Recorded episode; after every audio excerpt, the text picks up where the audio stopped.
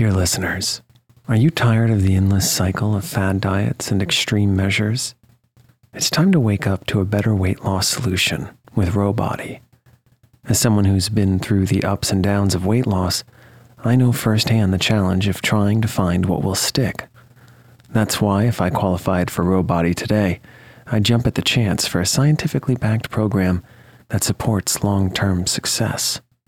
With Ro Body, you'll gain access to the most popular weight loss shots on the market, paired with personalized lifestyle changes. Over 200,000 people have already chosen Ro to help them lose weight. Say goodbye to the roller coaster of weight loss dreams and hello to sustainable, real results with Ro Body. Go to ro.co slash snoozecast. Sign up today and you'll pay just $99 for your first month and $145 a month after that. Medication costs are separate. That's ro.co slash snoozecast.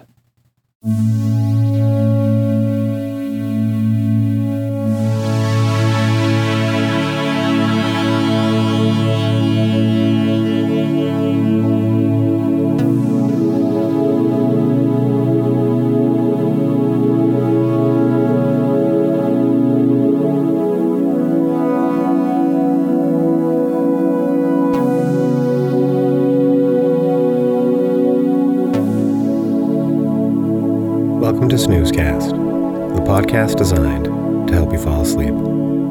Find us on snoozecast.com and follow us on social media and wherever you listen to podcasts. Our current goal is to get to 100 written reviews on the podcast's app to help new listeners find us. If you haven't subscribed and written a review yet, please do. We get closer to our goal every week. Your reviews continue to amaze us, and we learn from your feedback as well. So thank you for taking the time to share. This episode is supported by Epic Amounts of Sleep. Tonight, we'll read the story of Sleeping Beauty from the Lang's Blue Fairy book published in 1889.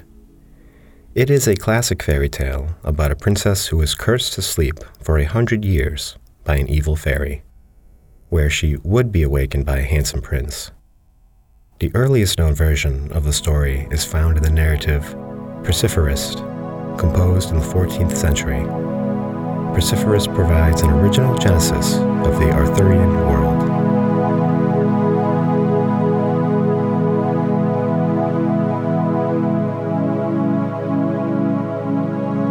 Let's get cozy. Close your eyes. Relax your body into the softness of your bed. Now, take a few deep breaths.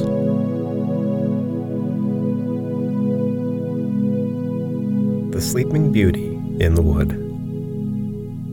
There were formerly a king and a queen who were so sorry that they had no children, so sorry that it cannot be expressed. They went to all the waters in the world. Vows, pilgrimages, all ways were tried, and all to no purpose. At last, however, the queen had a daughter. There was a very fine christening, and the princess had for her godmothers all the fairies they could find in the whole kingdom. They found seven. That every one of them might give her a gift, as was the custom of fairies in those days. By this means, the princess had all the perfections imaginable. After the ceremonies of the christening were over, all the company returned to the king's palace, where was prepared a great feast for the fairies.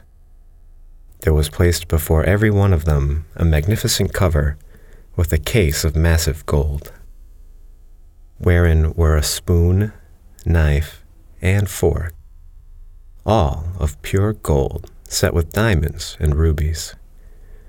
But as they were all sitting down at table, they saw come into the hall a very old fairy, whom they had not invited, because it was above fifty years since she had been out of a certain tower, and she was believed to be either dead or enchanted. The king ordered her a cover, but could not furnish her with a case of gold as the others, because they had only seven made for the seven fairies. The old fairy fancied she was slighted and muttered some threats between her teeth.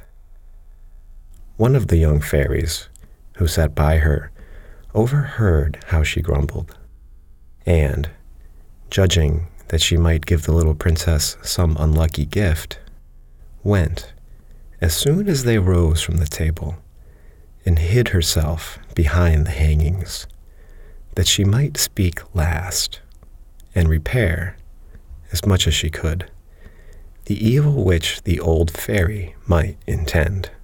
In the meanwhile, all the fairies began to give their gifts to the princess. The youngest gave her for gift that she should be the most beautiful person in the world.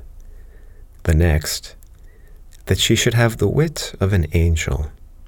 The third, that she should have a wonderful grace in everything she did. The fourth, that she should dance perfectly well. The fifth, that she should sing like a nightingale. And the sixth, that she should play all kinds of music to the utmost perfection. The old fairy's turn coming next, with a head shaking more with spite than age, she said that the princess should have her hand pierced with a spindle and die of the wound. This terrible gift made the whole company tremble, and everybody fell a crying. At this very instant, the young fairy came out from behind the hangings and spake these words aloud Assure yourselves, O king and queen, that your daughter shall not die of this disaster. It is true, I have no power to undo entirely what my elder has done. The princess shall indeed pierce her hand with a spindle, but instead of dying, she shall only fall